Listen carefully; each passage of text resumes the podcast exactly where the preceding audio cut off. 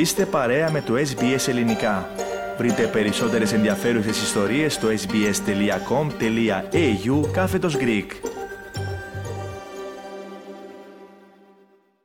Και περνούμε στην ενότητα των επικαίρων θεμάτων, αγαπητοί ακροατές. Δύο ακόμη ισχυροί σεισμοί σημειώθηκαν χθες, σήμερα πρωινές ώρες για εμάς, στην Τουρκία και συγκεκριμένα στην σεισμόπληκτη επαρχία Χατάι.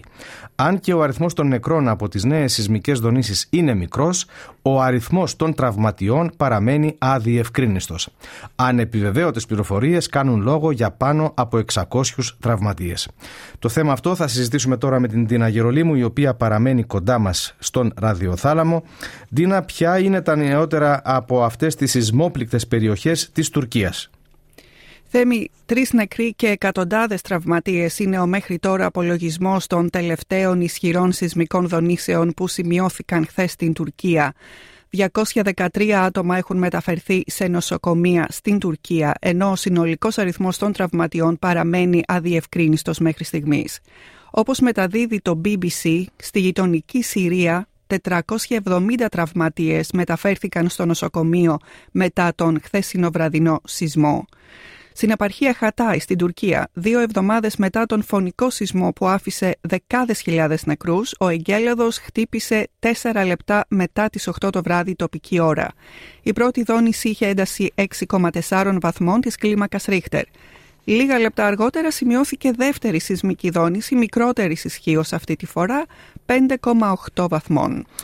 Ντίνα, πού βρίσκονταν το επίκεντρο του σεισμού και κατά πόσον έγινε αισθητός σε άλλες περιοχές; Το επίκεντρο του σεισμού ήταν στην επαρχία Ντάγκ, σύμφωνα με το Τουρκικό Ινστιτούτο Σεισμικών Μελετών Καντιλή και έγινε αισθητό στη Συρία, το Ισραήλ, το Ιράκ, τον Λίβανο και την Παλαιστίνη. Ο Υπουργός Εσωτερικών της Τουρκίας Σουλεϊμάν Σόιλου, να το επαναλάβω αυτό, ο Υπουργός Εσωτερικών της Τουρκίας Σουλεϊμάν Σόιλου Λίγες ώρες αργότερα προειδοποίησε τους κατοίκους να μην εισέρχονται σε κτίρια, λέγοντας ότι έχουν σημειωθεί 26 μετασυσμοί. Σωστικά συνεργεία εργάζονταν χθες βράδυ για τον απεγκλωβισμό τριών ατόμων που παγιδεύτηκαν κάτω από τα ερήπια σύμφωνα με το πρακτορείο, πρακτορείο Ανατολού. Τα τουρκικά συνεργεία διάσωσης εξακολουθούν το έργο τους, αν και δεν υπάρχουν ελπίδες για εντοπισμό επιζώντων από τον πρώτο σεισμό, αυτόν τον πριν δύο εβδομάδες και βρίσκονταν στην περιοχή όταν χτύπησε ο εγκέλαδος χθες βράδυ. Όπως είπε ένας διασώστης, αισθάνθηκαν τον σεισμό μεγαλύτερο από το 6,4 που δόθηκε. Αυτοί που μένουν στις σκηνές είναι όλοι καλά, είπε ο ίδιος περιγράφοντας τις προσπάθειες των ομάδων διάσωσης μετά τον τελευταίο σεισμό.